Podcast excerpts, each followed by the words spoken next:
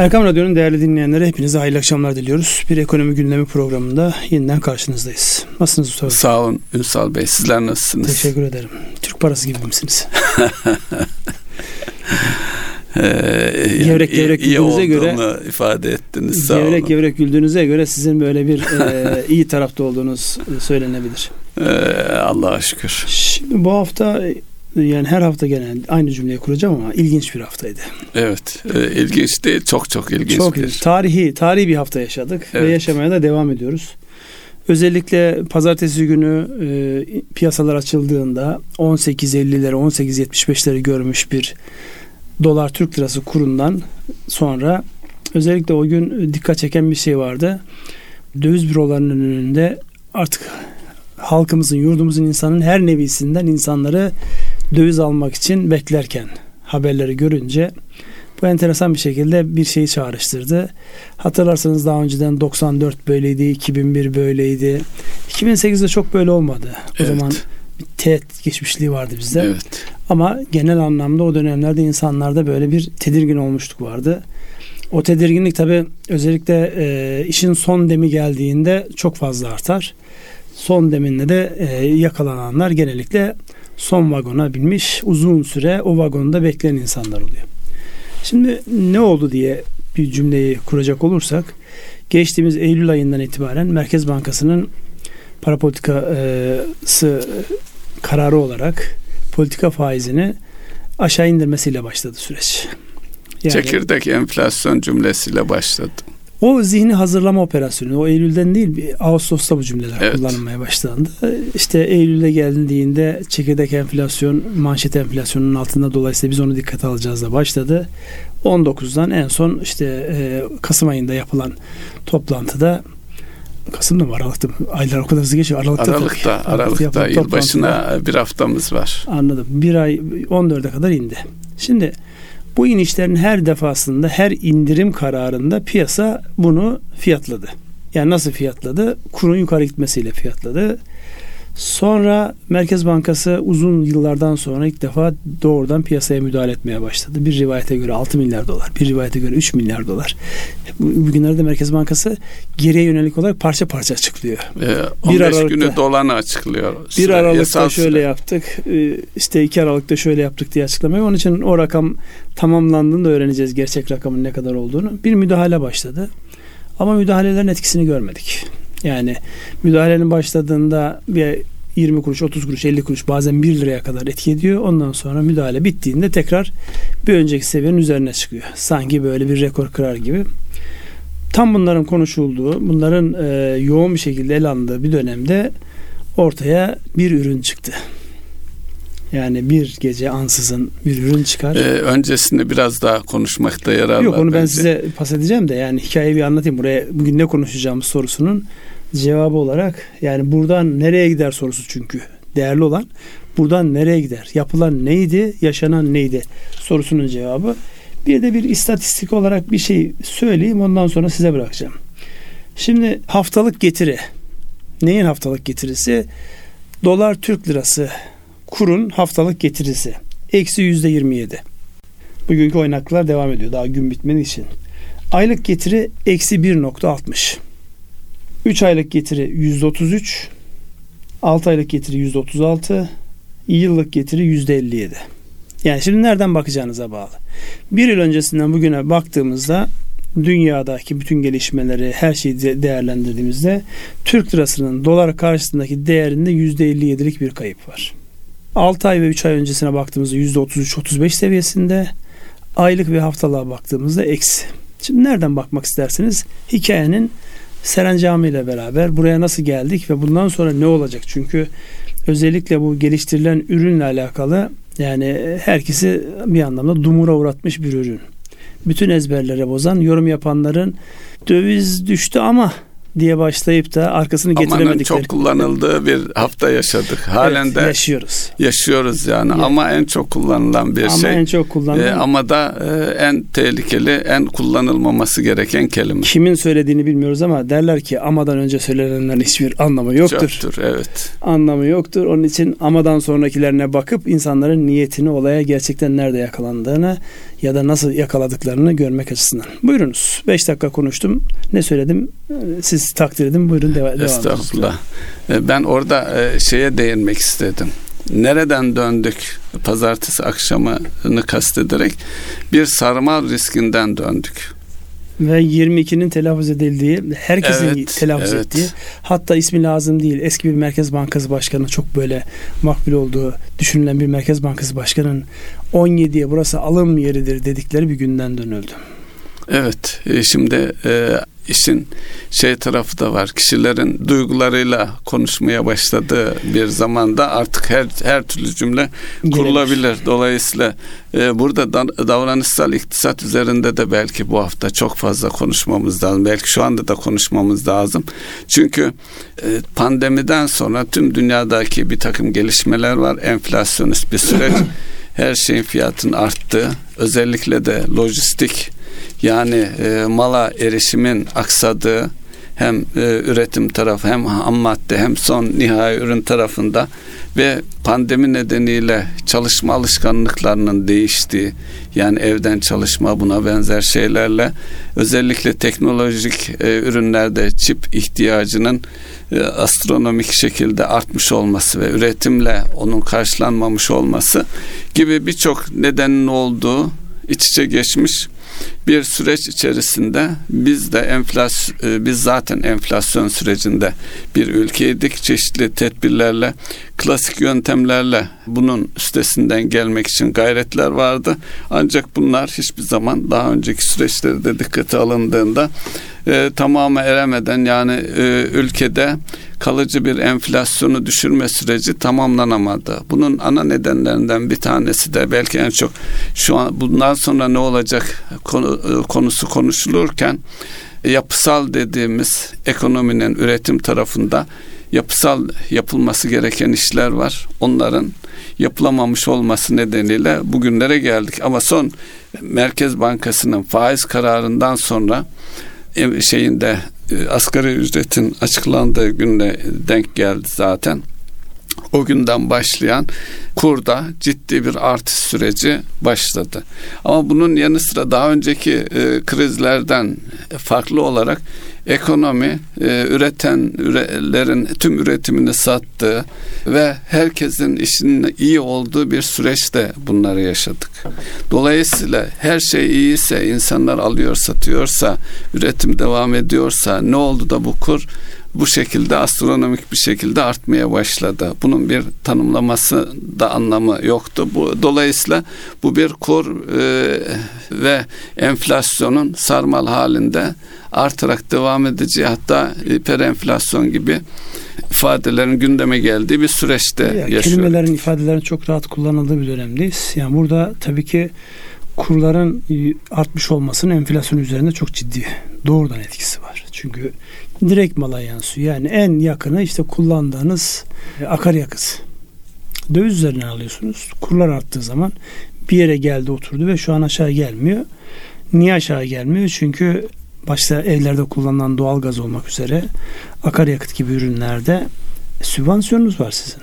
Evet. Dolayısıyla sübvanse ettiğiniz bir şeyi tekrar sübvanse edecek bir yere geldiğinde e, devlet de öbür taraftan mevduatla alakalı bir garantiye giriyor, bir taahhüde giriyor. Fiyatların oturduğu seviyeden aşağı gelmemesi bir de şöyle bir şey tabii enflasyon dediğimiz bir yere oturmuş bir fiyat tek başına enflasyon değil. O fiyat artışı. Süreklilik arz etmesi. Artışın sürekli olması. Yani her ay yüzde bir, yüzde iki, yüzde üç artışın devam etmesi enflasyon. Zaten tanımı da o değil mi? Fiyatlar genel seviyesinde genel seviyesindeki süreklilik arz artışlar. eden artışlar. Şimdi bir kerelik olan artışın enflasyon yani tek başına enflasyon olarak ifade edilemeyeceği bir ortamda bu geldi oturdu. Şimdi herkesin konuştuğu şey tamam kurlar aşağı geldi fiyatlar niye aşağı gelmiyor? Fiyatların aşağı gelmesini sağlayan temel dinamiklerden bir tanesi maliyetlerse öbürü kar etme iştahının artması fırsatçılık diyecek olursak şimdi bunu birbirine karıştırmamak lazım. Maliyetten kaynaklanan fiyat artışıyla niyeti bozmuşların fiyat artışını birbirinden ayırt edip orada objektif bir noktada kalmamız gerekir ki yani bunun Evet. sonucu da şu bu kur artışlarının geri gelse de bir kısmen geri çekilmiş olsa da önümüzdeki günlerde enflasyondaki e, etkisini göreceğiz. Bitmeyecek yani birden. Ne zaman bitecek bu? Belki Ocak sonu, belki Şubat sonu bitecek ama en azından Aralık'ta biz bunu göreceğiz. Ocak'ta etkilerini görmeye devam edeceğiz. İlave tabi burada e, ötelenmiş ana e, elektrik gibi, doğalgaz gibi ana girdilerin fiyatlarına gelecek ilave zamlar yoksa tabi. Evet. Tabi o taraf e, şeye kısmen iş dünyasına, reel sektöre yansıtıldı. Hanelere yansıtılmayan e, bölümler var. Ama diğer e, tarafta da bir sübvansiyon var. Zaten iş adamları konuşurken onu devletin e, yaptığı sübvansiyonu teslim ediyorlar. Yani müteşekkir durumdalar. Avrupa ile kıyaslıyorlar kendilerini. Evet pazartesi e, kararlarla yani bu nasıl dura, duracak bu gidişatın cümlesi insanların dövizlerindeki endişelerini ortadan kaldıran bir karar alındı. Yani kura kur korumalı mevduat Burada tabi e, mevduatın son haftayı da dikkate alsak almasak fark etmiyor. Çünkü kurlar dalgalandığı için kesin döviz pozisyonunun mevduat içerisindekini bugün itibariyle söylemek mümkün değil. Bilmiyoruz. Anlamlı da değil. Türk lirası mevduatın da dövize dönme gibi bir riski vardı ve o, o risk, riskin temeli de e, döviz tevdiatlarda kuru artışı nedeniyle yükseliyor. Dolayısıyla faizlerde politika faizi 14 seviyesine indiği zaman yani bankaların verebileceği nirengi olarak art, dikkate aldığı oranda bu olduğu için eksi reel faiz artıyordu ve daha da artacağı beklentisi nedeniyle o paraların da dövize dönme riski vardı ve hızlı bir şekilde de dönüyordu siz de e, ifade ettiniz. Bunu önlemek için e, belki e, düşünüldüğünde en akıllıca ürün bankalardaki Türk lira mevduata döviz korumasını sağlamak idi. Onu da hükümet e, bir kararla açıkladı. Dolayısıyla Cumhurbaşkanı'nın açıkladığı kararla birlikte anında piyasalara yansıdı. Bankacıların ifadesiyle ilk gün yani ilk gün derken sabahın erken saatlerine kadar 1 milyar dolar civarında bir e, dövizin bozdurulduğu da ifade edildi. Tam kesin rakamları da herhalde önümüzdeki hafta görmüş olacağız. Evet. Şimdi burada bizim problem çözme teknikleriyle bakarsak hadiseye nedir oradaki birinci şey? Doğru tanımlamak. Yani bizim o günlerde yaşamış olduğumuz problem neydi? Ne olduğu doğru işte tanımlamak. Ne oldu doğru tanımlamak lazım. Burada olan şu insanların bir şekilde psikolojileri evrildi. Kurun daha çok yukarı gideceği ile alakalı. Ama işin içerisinde siyaset girdi ama eski şeyler girdi ama uygulanan e, politikaların işte beğenilmemesini medya önündeki insanların böyle acımasızca eleştirmeler girdi. Ne girerse girsin bir psikoloji bozulmuştu. O bozulmaya karşı olarak onu dengeleyecek bir adıma ihtiyaç vardı. O da insanların dövize olan ilgisini engelleyecek bir araç, ürün, yöntem neyse. Şimdi burada insanlar şunu söylüyor. Bu kur, o insanları koruyacak diyelim. Kur korumalı mevduatın temelinde şu var hem para politikası anlamında yani paranın piyasadaki miktarını ve hareketlerini kontrol etme anlamında bir ürün hem de işin içerisine maliye boyutuyla vergi avantajı sağlayarak yine para politikası ürün olarak vadeyi uzatarak çok amaca hizmet eden bir ürün oldu. Eksikleri var mıydı? Var olan eksikler nasıl ele alınıyordu? İşte her gün ona yönelik kabul ediliyor ve rötuşlar yapılıyor düzenlemeler zaten. yapılıyor, ilaveler yapılıyor. Bir kere bu problemi büyük ölçüde doğru teşhis edildiğini, ona yönelik bir ürün geliştirdiği söyleniyor. Şimdi ürün ortaya konduktan sonra da herkes şu soruyu soruyor kendine. Bu daha önceden var mıydı böyle bir ürün? Şimdi bazı insanları yani hani derler ya hakkı teslim etmek anlamında evet. teslim etmek lazım. Şimdi tam bu kurların şok düştüğü ertesi gün zaten yani o geceden itibaren sürekli izledik piyasaları da. Her gün izliyoruz. Orada televizyon programında bir sunucu soruyor. Akademik ünvanı profesör olan bir arkadaşa. Hocam diyor böyle bir ürün daha önceden var mıydı? İşte 1973'te bilmem uygulandı. İşte 94'te Yaman Törüner uyguladı. Bilmem ne ama başarısız oldu. Ama o cümle hemen Ama arkadan cümlede. geliyor. Çünkü o dakikaya kadar hep daha kötü olacağını söylemiş insanlar. Ya kural şudur. Karşılaştığınız bir şeyde eğer olayı tam anlamak istiyorsanız bir paradigma değişikliğine gideceksiniz. Bir bakış açısı yerini değiştireceksiniz. Siz yapmış olduğunuz koştuklarda, mentorluklarda danışanlarınıza şunu söylemiyor musunuz? Bir yere bir şekilde baktın. Bir yerimizi değiştirelim. Buradan ne görünüyor? Aynı şey mi görünüyor demiyor musunuz? Diyoruz. Ya bir kalkın yerinizden. Şöyle evet. bir de yan tarafa bir geçin bakalım oranın manzarası ne? Şimdi insanlar hiç manzarayı değiştirmeden, hiç bulundukları safı değiştirmeden olayı anlamaya ve analiz etmeye çalışıyor. Daha önce söylediklerini de tapınarak tapınıyor. Yani resmen kendi görüşüne böyle dört elle sarılarak yani ben doğru teşhis etmiştim burada bir yanlış olamaz gibi böyle bir kutsama evet. şeyine giriyor. Ya hepimiz insanız ya. Dün geçerli olan şey zaten iktisatta teori diyoruz hepsine ya. Teori demeseydik yani bunun Marx'ınki de teori, Friedman'ınki de teori, Keynes'inki de teori, herkesinki teori, Hayek'inki de teori. Zaten teori demeseydi kural olurdu, kanun olurdu bunlar. Gerçek olan nedir? İnsanların dövizini satarak kuru aşağı çekmesi de gerçek. Dövizini satmasa dahi bir duruş orada, bir karar bir kere beklentiyi kırdı. O gece o kadar çok insan aradı ki ne yapayım? Yapacağın belli yani. Nerede dönersen o kadar senin için şans yani. Dolayısıyla işte diyor ki 20'den euro aldım. Yani tamam o, o kapandı. Şimdi paradigma değişikliğine gideceğiz. Yeni durum ne? Yeni durum bir e, net duruş sergilendi ve bu artık o kurları en azından bugünden yarına kimisi 3 ay diyor orada da kehanetler başladı. 3 ay mı 6 ay mı bir sene mi bir yani bir, bir kriz edebiyatı yapılacak. Şimdi kriz edebiyatının oradan besleniyor insanlar. Şimdi olumsuz bir şey olacak ki ikide bir mikrofonlar uzatılsın insanlar da orada böyle gerdan kırarak fikir beyan etsinler. Şu an bizim benzer bir şey yapıyoruz yoksa? Ee, Neyse yapmıyoruzdur inşallah. Şimdi burada yani ona fırsat vermeden insanların beklentilerini görmek. Ve orada o sunucu şunu söyledi. Hocam dedi hiç dedi sağa sola çevirme. Biz böyle dedi bir ürün bilmiyorduk daha önceden. Ve bu ürünle Merkez Bankası'nın yapmış olduğu müdahalelerin yapmadığı, bugüne kadar söylenen şeylerin yapmadığı bir etkiyi yaptı.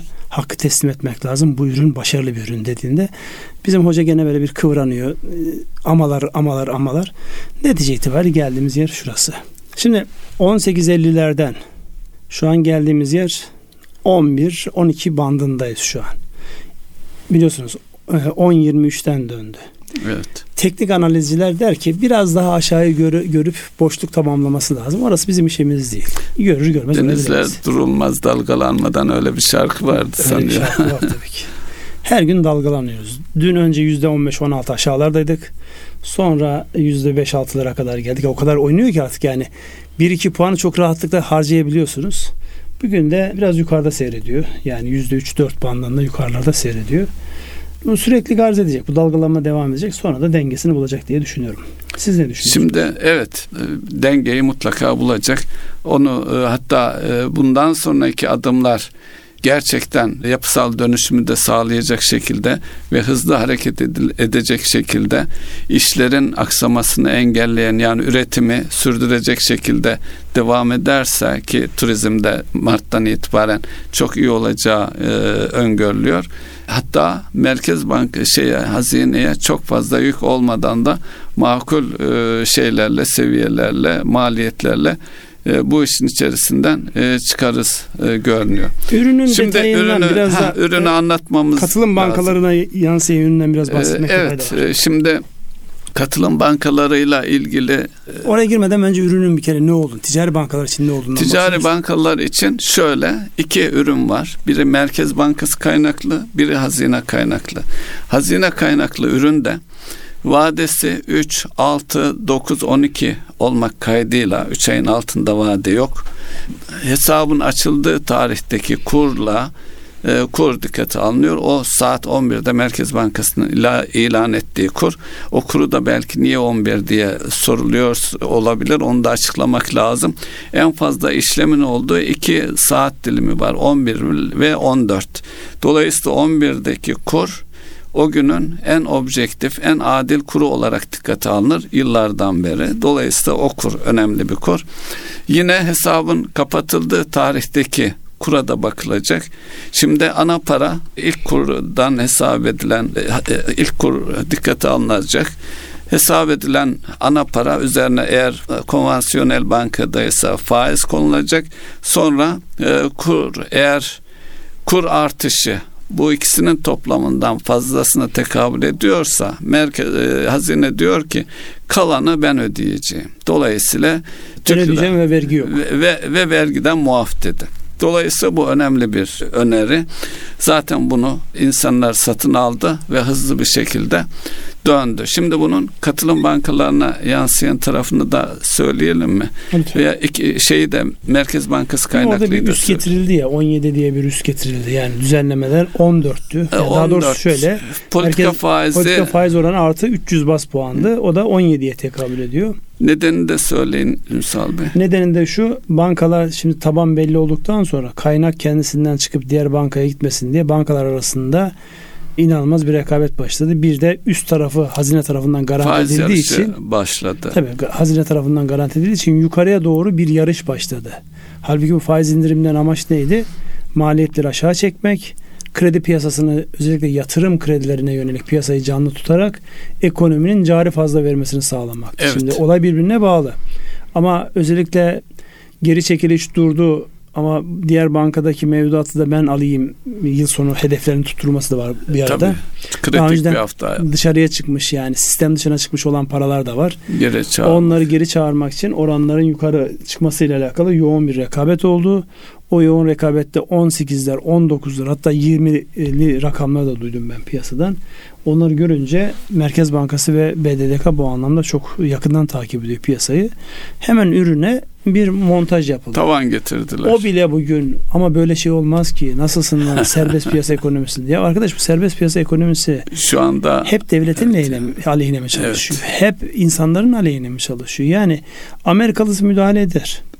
İngiliz'i müdahale eder. Bir tane banka batırtmadılar İngilizler biliyorsunuz şu e, 2008-2009 sürecinde. Evet Amerikalılar bir tane batırdı bir tane, ve onda kaldı. Bir tane zaten. batırdılar. O da şey e, günah keçisi yapmak için.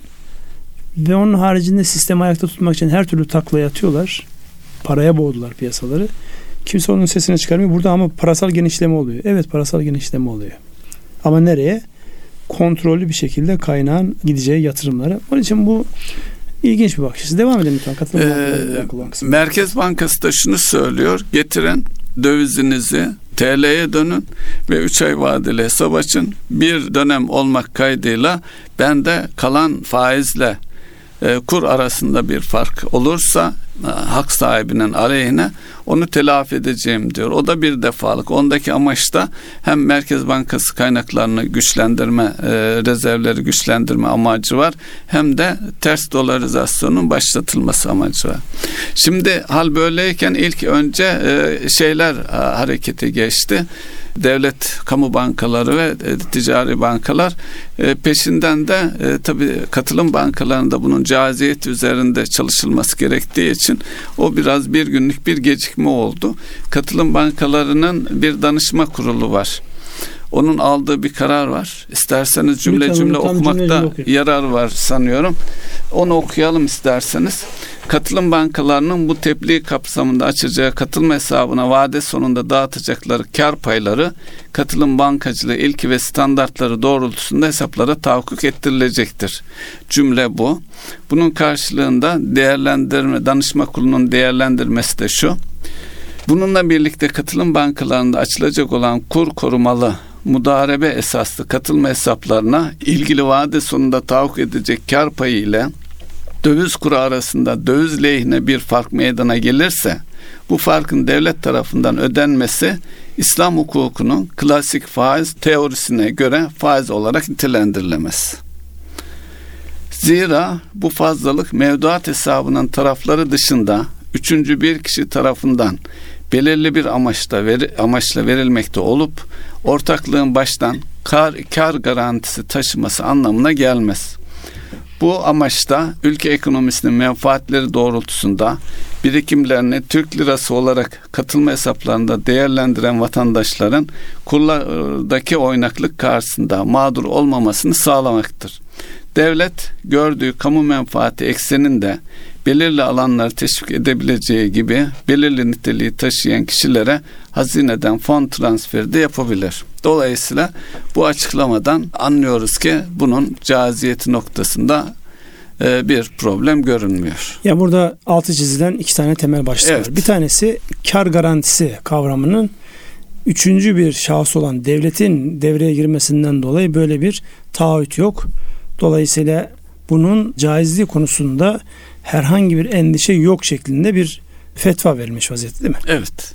İkincisi de katılım bankalarının bunu yapabilmesi noktasında en azından oradaki tasarruf sahiplerinin bu süreçten mağdur olmamaları ya da en azından kendi tercihlerini kullanabilecekleri yeni bir enstrüman, yeni bir ürün yani özü aynı olan fakat işleyişinde aynı ticari bankalarda olduğu gibi dövize dönmemekten dolayı cezalandırılmayacağı ama kur garantisi olduğu için eğer lehe bir durum varsa onunla devlet tarafından karşılanacağı bir yapı çıkıyor diye. Evet. Burada şeyi de vurgulamak lazım. Bu gerçek kişiler için ve Türkiye'de yerleşik gerçek kişiler için bir hesap uygulaması. Şirketler yani tüzel kişiler buna dahil değil şeyden örnekte verilirse tüzel kişiler kendilerini kur dalgalanmalarına karşı nasıl korur e, diye orada bunu da bir nevi opsiyon olarak ki onun da bir bedeli var. Şirketler bir bedel ödeyerek belli bir tarihteki kuru garantileyebilirler kendilerine. Ancak öyle bir üründü. Bir de alınan kararlar e, içerisinde belki onu ayrıca mı değiniriz? İhracatçılar için ileri vadeli kur verebileceğini söyledi alabilecekler. E, Şimdi o biraz da biraz olayın öbür tarafında kalan yani yüksek kurlardan lehine bir durum çıkacak olan insanların mağdur olmamasını yani özellikle ihracat teşvik edildi ya. Evet. Uzun süre. Yüksek kurlardan maliyet gelecekteki yapar. kuru Tabii yüksek maliyetten katlanacaklar yüksek maliyetleri dikkate alarak bir fiyatlama yapmışlardı. Niye? Kurlar işte 15'ler 16'lar seviyesinde olursa Olursa. zarar etmemek için oradaki o ihracatçıları koruyacak bir üründür. İsterseniz ondan da bahsedin. Sonra çünkü bu mesele burada bitmeyecek. Yani bununla alakalı olarak çok daha tartışmalar olacak. Biraz o davranışsal, finans ve iktisat tarafından ele alalım. İnsanlar İsterseniz, bundan sonraki süreci nasıl değerlendirecektir? Oraya bir girin istersen. İhracatı bir o konuyu İhracat tarafındaki yani e, özellikle ihracat, ithalat, dış ticaret konularındaki risklerde, risklerden de ülkeler farklı olduğu için e, ticaret yapılan ülkenin hangi ülke olduğu ve e, şeyde kullanılacak ödemede kullanılacak paranın hangi para olduğu önem arz eder. Çünkü bir anda karlı bir satış yapacağını uman bir e, ihracatçı o gün geldiğinde zarar ettiğini görebilir kurlardaki gelişmelerle ilgili olarak. Bununla ilgili çeşitli türev piyasalarda geliştirilmiş ürünler var. Swap bunlardan bir tanesi. Forward kur dediğimiz ileri vadeli kurlar, işte kontra, future kontratlar, opsiyonlar bunların hepsi e, kullanılan duruma göre, koşullara göre kullanılan e, araçlar. Bunlarla şirketler kendilerini zarar etmekten koruyan yani koruya, e, koruma amaçlı ürünler bunlar. Dolayısıyla burada devlet e, bu konuda da bir e, şeyde bulunuyor. Zaten amaç ihracat kaynaklı bir büyüme öngörüldüğü için ihracatçıları rahat hareket edecek, kolay karar verecekleri bir ürün olarak onu da sunmuş durumda. Evet. Şimdi bundan sonraki süreçte e, olay nasıl işte? Çünkü gelecekle alakalı kehanetler şöyle diyor. Merkez Bankası Para Politikası Kurulu 3 ay faize dokunmayacağını en azından bu anlamın çıkarılacağı bir karar açıklamıştı. Evet. E, geçtiğimiz zaman zarfında. 3 e, ay bir kere orada yani yeni bir faiz indirimi olmayacağı için piyasaları böyle döviz lehine tetikleyen bir gündem maddesi yok. Geliştirilen ürünün vadesi 3 ay. Evet. Dolayısıyla bu 3 aylar örtüştürüldüğünde herkes şunu söylüyor. E ne olacak peki Mart ayında bu 3 aylık süreler dolduğunda. Şimdi bunu ister kriz yönetim teorilerinden ister strateji teorilerinden şey yapın.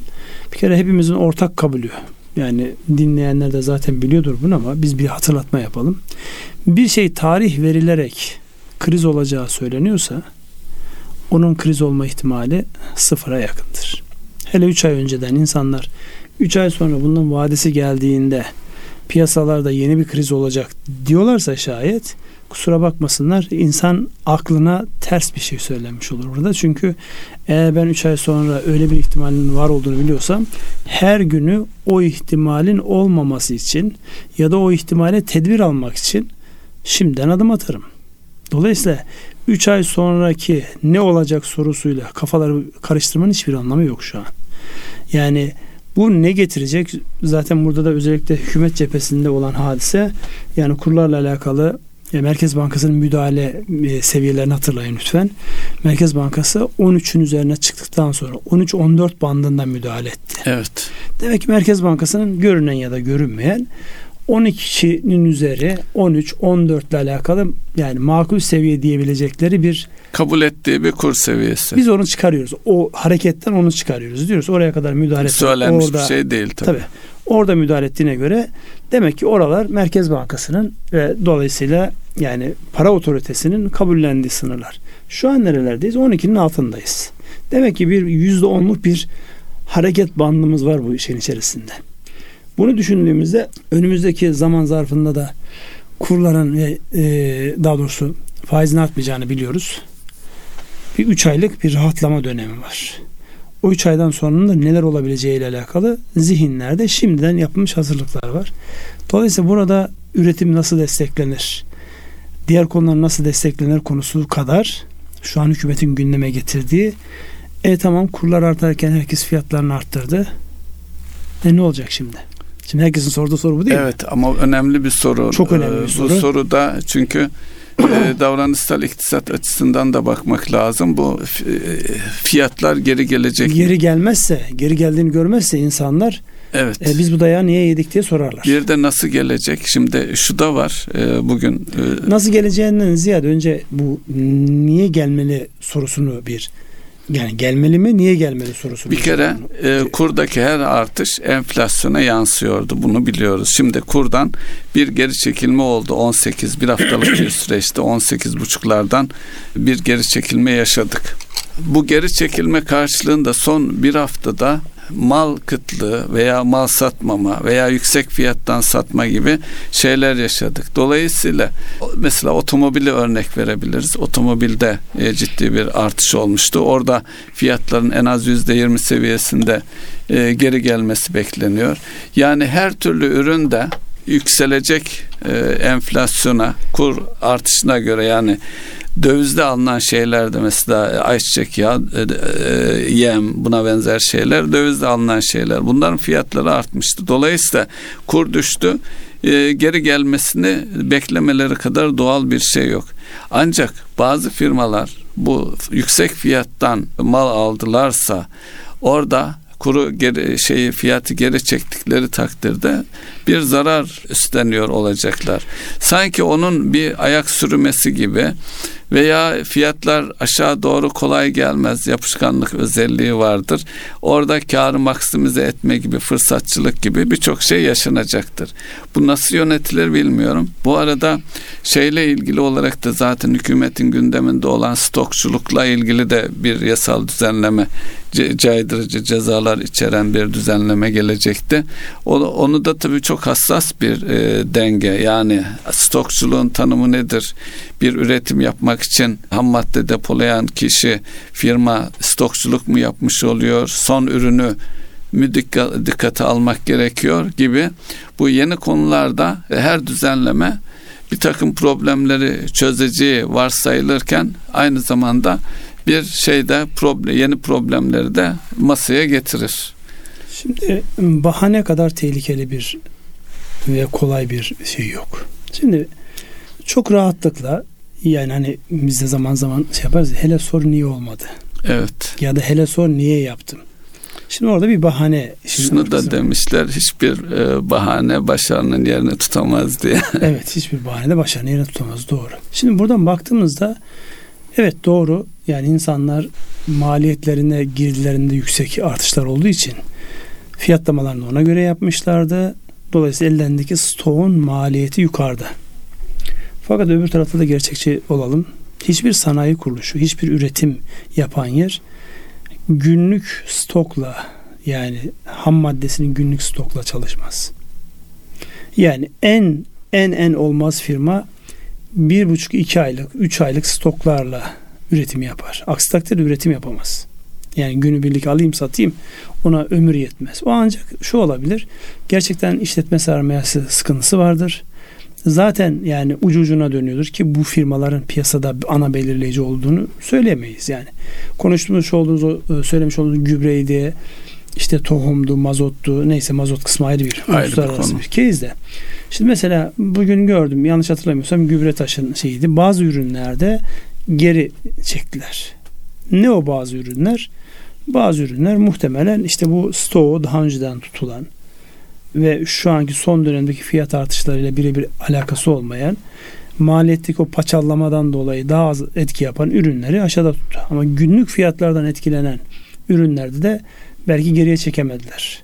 İşte burada insanların yani vicdan dediğimiz şeyi böyle kişilere bırakmamak lazım ama objektif vicdan diyelim. Kamu vicdanı diyeceğimiz yani herkesin baktığında evet ya burada iyi niyetli davranılıyor. Gerçekten de ben de olsaydım böyle yaparım dedirtecek adımlar atmak lazım. Yani geri çekilmesi gereken tedbiren arttırılarak çünkü bazı ürünler de satılmasın diye fiyatı fahiş hale getirildi. Evet o da var. Bunların hepsi düşünülerek insanlar şu an e, bir süreçte dün benim içinde bulunduğum işte iş adamlar derneğinin bir şey oldu. Açıklaması oldu. Fiyatların geri alması noktasında biz kendi üyelerimizi kampanyayla çağırdık. Neye çağırdık? Kardeşim elinizi vicdanınıza koyun. Bu ülkenin vermiş olduğu ciddi bir bir mücadele var. Yani bu e, burada zarar görürse, hasar görürse hepimizin geleceği kararacak. E, zaten çok ciddi bir e, genç nüfusun yurt dışına kaçışı var. Sadece bizim ülkemizde değil, bütün dünyada öyle. Enteresan bir şekilde insanlar yer değiştiriyor. Gelişmiş ülkelerdeki insanlar daha rahat hayat olsun diye gidip Tibet dağlarında işte deniz kenarlarına yerleşiyor. Buradakiler orada para alıyoruz diye yurt dışına gidiyorlar. Dolayısıyla göçün böyle yoğun olduğu bir dönemde insanımıza sahip çıkacak, bu ülkenin geleceğine zarar vermeyecek adımlar atmak zorundayız. Burada objektif bakmak zorundayız. Yani her yapılana ya da her edilene ne kalkıp küfür etmek ne de böyle metiyeler dizmek. Objektif gözle baktığında evet ya bu yani tam yerine denk gelmiş psikolojinin kırıldığı, psikolojinin bozulduğu, hepimizin belki bu psikolojinin bozulmasına katkı sağladığımız bir yerde ama geri dönüşü sağlayacak bir adımdır diyebilecek cesareti, yürekliliği göstermemiz gerekiyor. Şu an geldiğimiz nokta yani 18'lerden sonrası 22'lerin 25'lerin konuşulduğu ortamda şimdi acaba 9'u görür mü? Yoksa işte buralarda kalır mı? Almak için mi, satmak için mi? Ya işin döviz değilse dövizle ilgilenme. Evet. İşinle ilgilen işinle ilgilenirsen fırsatları da görme şansı Zaten olur. fiyatı indiremeyenler de müşteri kaybetmekle yüz yüze kalacaktır. Kalacak. O da e, iktisatın kendi kuralları içerisinde işleyecek bir şey. Ya bir de böyle dönemlerde ben şu yapılan kampanyalar var ya özellikle böyle markaları ön plana çıkararak bazı işletmeleri ön plana çıkararak böyle hedefe koymak o hedefte onlara vurmak. Ben buna da çok böyle e, aklım ermiyor yani. Niye ermiyor? Çünkü bir işletmeyi ortaya çıkarmak, uluslararası bir marka olmak çok kolay değil. Yani kötü niyetliler tabii ki cezasını bulsunlar ama herkes aynı kefeye koymak çok akıllıca gelmiyor bana. Onun için önümüzdeki dönemde herkesin taşlanacağı, herkesin böyle ne derler kötü gösterileceği bir dönem riski var.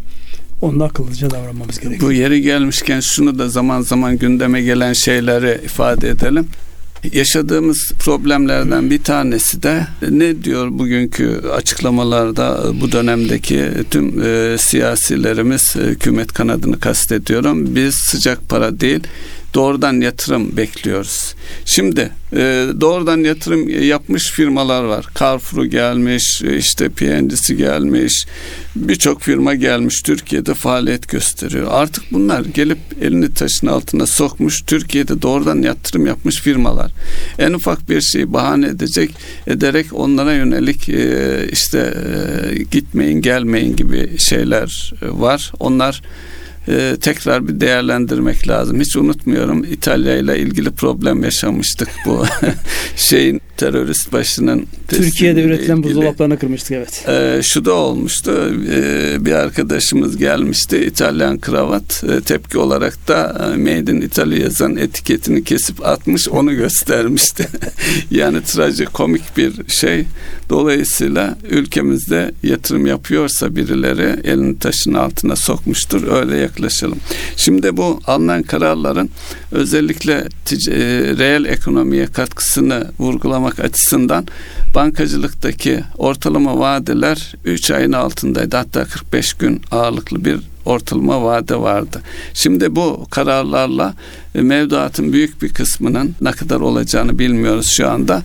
Döviz korumalı mevduata kaydığı takdirde asgari vadesi 3 ay olacaktır bunun. Bu 3 ay olmasının hem e, bankaları e, uzun vadeli orta ve uzun vadeli kredi vermekte daha cesaretli hale getirecek. Bir de Merkez Bankası'nın bir taraftan ve hazinenin e, iki ürünü kastediyorum. Kur e, korumasından ötürü e, bankaların kaynak maliyetini aşağı çekecek. Dolayısıyla bankalar da reel kesime daha makul fiyatlarla kredi verebilecekler. Bir diğer açıklama da bununla birlikte bazı kamu bankaları başta olmak üzere belirlenecek sektörlere ayrılacak kredi bölümlerinin olacağı ve şeffaf bir şekilde uygulanacağı söylendi. Bunların hepsi bundan sonraki yapılacak süreçte eğer bunlar yapılırsa ki yapılması bekleniyor artık geri dönüşü olacak bir şey değil. Ekonomiyi üreten, ihracatı artıran e, yönde yatırımları tetiklemesini daha doğrusu devam eden yatırımları daha da artırmasını beklemeliyiz diye düşünüyorum. Siz nasıl değerlendiriyorsunuz? Şimdi bir taraftan da böyle e, gün içerisinde o kadar çok not almışım ki onlara bakıyorum. E, hangisini ön plana çıkaralım?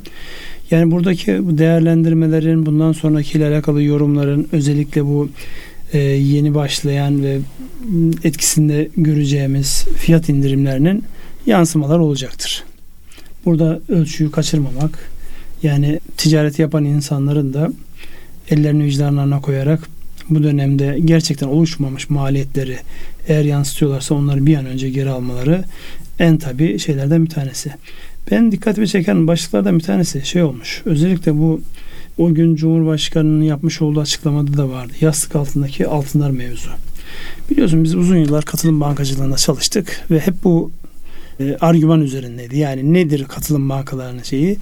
Faiz hassasiyetinden dolayı işte bankalara gelmemiş ya da işte üreticisi olmadığımız, kendi topraklarından çıkmayan altına yatırım yaparak net ithalatçı olduğumuz bir ürüne yatırım yaparak kaynağın atıl bir vaziyette ekonominin dışında kalmasıyla alakalı bir argümanımız vardı. O argüman zaman zaman gündeme getirildi ve bundan işte 10-12 sene önce e, yoğun bir şekilde başlayan altın bankacılığı dediğimiz uygulamayla özellikle insanların biraz da evde güvenlik problemlerini de düşünerek altınlarını getirip altın hesaplarına dönüştürmesi mevzu vardı.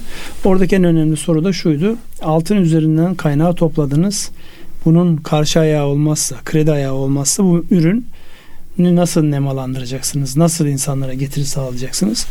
Orada da işte bazı ara çözümler e, bulundu. Nedir? İşte Merkez Bankası diğer e, yani Türk lirası ya da döviz cinsinden olan mevduatların muzam karşılıklarının altın üzerinden e, yatırılabileceği ile alakalı. O bir anlamda ekonomiye kazandırma noktasında bir adım atılmıştı. Oradan da işte bir gelir e, formülize edilmişti. Şimdi Cumhurbaşkanımızın gündeme getirdiği işte e, Hazine Mali Bakanı Nurettin Nebati'nin de gündeme getirdiği bir 5000 ton altın mevzu var. Şimdi insanlar hemen hesabı yapıyor. 5000 ton çarpı işte 60 işte ya da işte 80 kaçta çarpacaklarsa 280 milyar dolarlık bir rakam yastık altında yatıyor. 280 milyar dolar gerçekten bu rakam yani kimsenin bunu yüzde yüz ortaya koyabilme şansı yok. Bu netice itibariyle bir tahmin. Bunun beşte biri yani üçte biri ekonomiye gelse ekonomi deli divane olur. Evet. Dolayısıyla burada yani hepimizin el birliğiyle şunu söylemesi lazım. Burada evet var mıdır? Özellikle Anadolu geleneğinde biraz da bizim bu genetik kodlarımızda da var. Yani elimizin altında biraz böyle ihtiyat payımız bulunsun. Bir yerlerde ama altın olarak ama başka bir şey olarak bunların ekonomiye kazandırılmasıyla alakalı bir e, kampanya başlatılması gerekiyor. Yani bilinçlendirme. Niye olması gerektiği noktasında. Çünkü insanlarda şöyle bir şey var. Kontrolünden çıktığında bu harcanabilir hale geliyor. Yani özellikle bizim eski e, ninelerimizde, annelerimizde hep o vardır yani bir köşede böyle 2-3 tane bilezik ya da işte Cumhuriyet altını işte kefen parası olarak tutulur. Bazen o sayıları biraz daha artıyor. Bu konuda bir şeyler yapılabilir ya da ne yapılabilir? Şimdi e, Gündeme siz getiriyoruz. bunu söyleyince e, e, eski zaman içerisinde e, hediye çekleri gündeme gelmişti bankalar tarafından. O bir yöntem idi. Tabii şu anda e, burada konuşuyoruz ama bir düğün olduğu zaman bir çeyrek gram bir şey götürüyoruz yani. Şimdi buna yine iş bankalara kalıyor.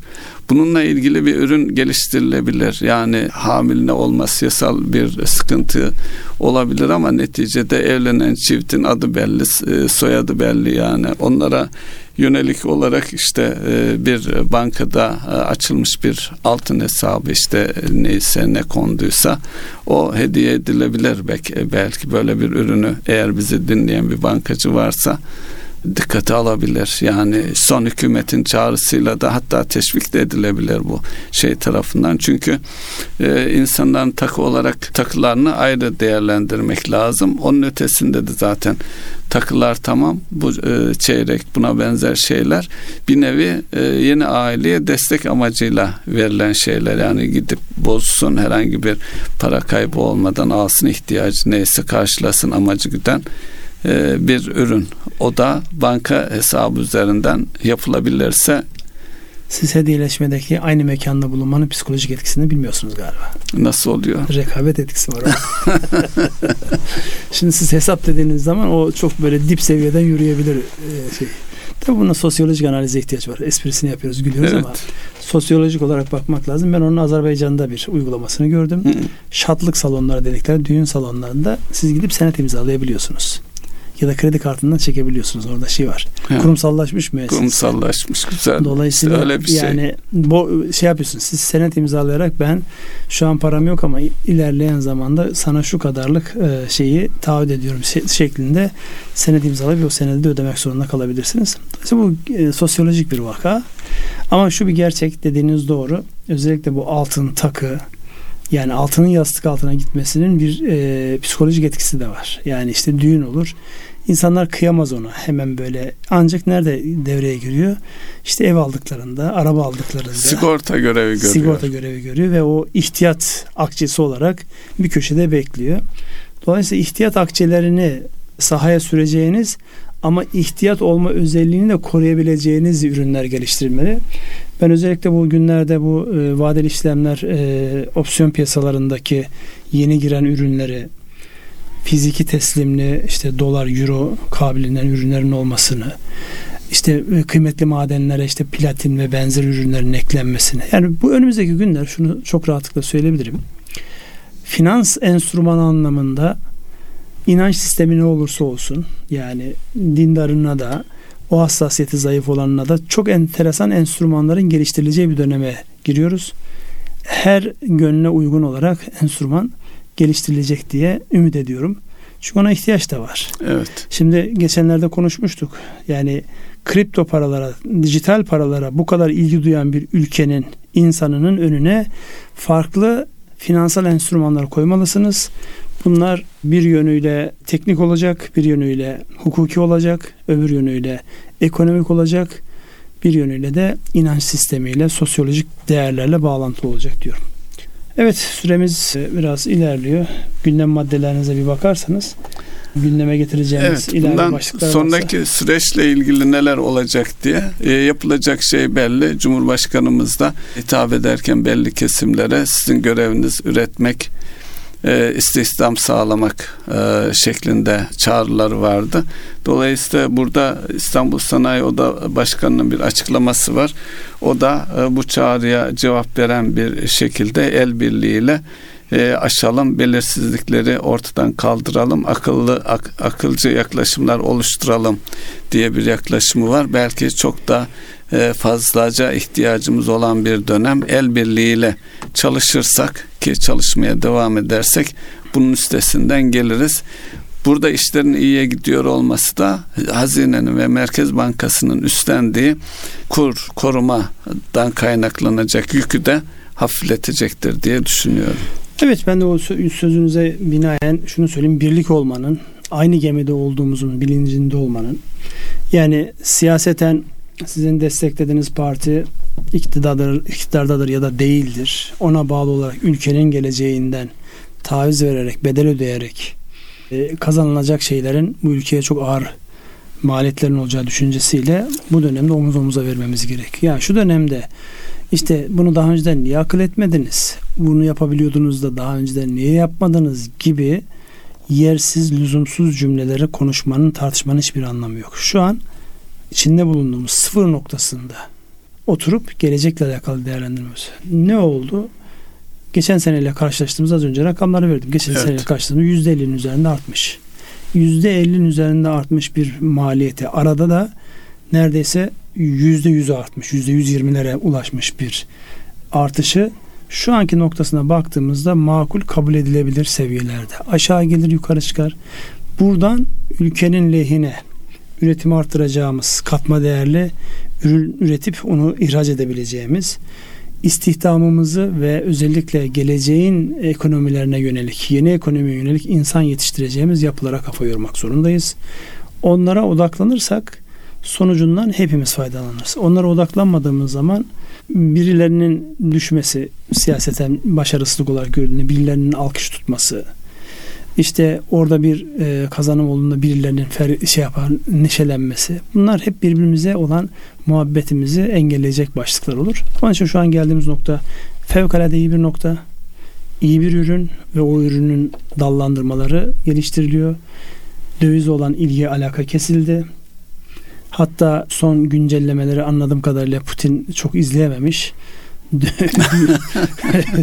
Dün vermiş olduğu bir örnek vardı. İşte faiz arttırmak zorundayız. Eleştiriler almış. Niye faiz evet. arttırıyorsun falan diye. Arttırmasak Türkiye gibi oluruz gibi böyle bir şey yapmış. Türkiye'de son gelinen evet. noktayı e, izleyememiş anladığım kadarıyla. Yakında yani e, Rusya şey isteyebilir ya şu ürününüzü bize de bir anlatın. Biz de çünkü evet. dolarize olma hastalığı bütün doğu toplumlarının ortak özelliği gibi. Dolayısıyla zaten özellikle Körfez bölgesi petrol çıkaranlar zaten otomatik olarak dolarize olmuş vaziyette. Evet. Bir kere sabitlemişler. Dolar nereye gidiyorsa onlar, onlar dolarla sattıkları için diyecek evet, bir şey. onların öyle bir avantajı var. Dolayısıyla biz de aklımızı başımıza alarak önümüzdeki günlerde makul mantıklı ürünler geliştireceğiz diye bakıyorum. Bir taraftan da şöyle notlarıma bakıyorum. Bu arada vardı, şu da var. Medyada gündemi kim oluşturuyor diye davranışsal iktisat açısından bakıldığı zaman özellikle ekonomi kanallarındaki çıkıp konuşanlar, sponsorlar, işte aracı kurumlar, bankalar, işte buna benzer e, sıcak parayla iştigal eden kuruluşlar. Dolayısıyla gündemde olan ne kripto para, döviz, borsa, şu bu filan. Dolayısıyla ekonomide, reel ekonomide kendi rayında gidiyor.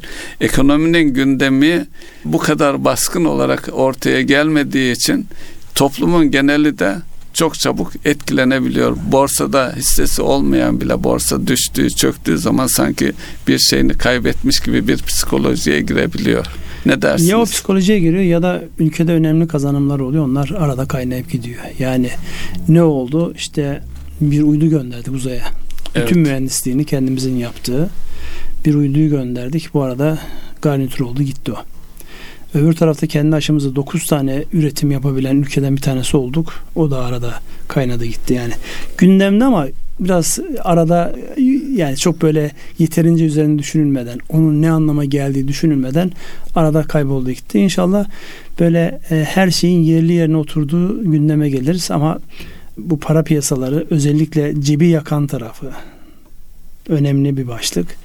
Orada rahatlamadığınız sürece öbür tarafta yaptıklarınız insanlar çok göresi değil.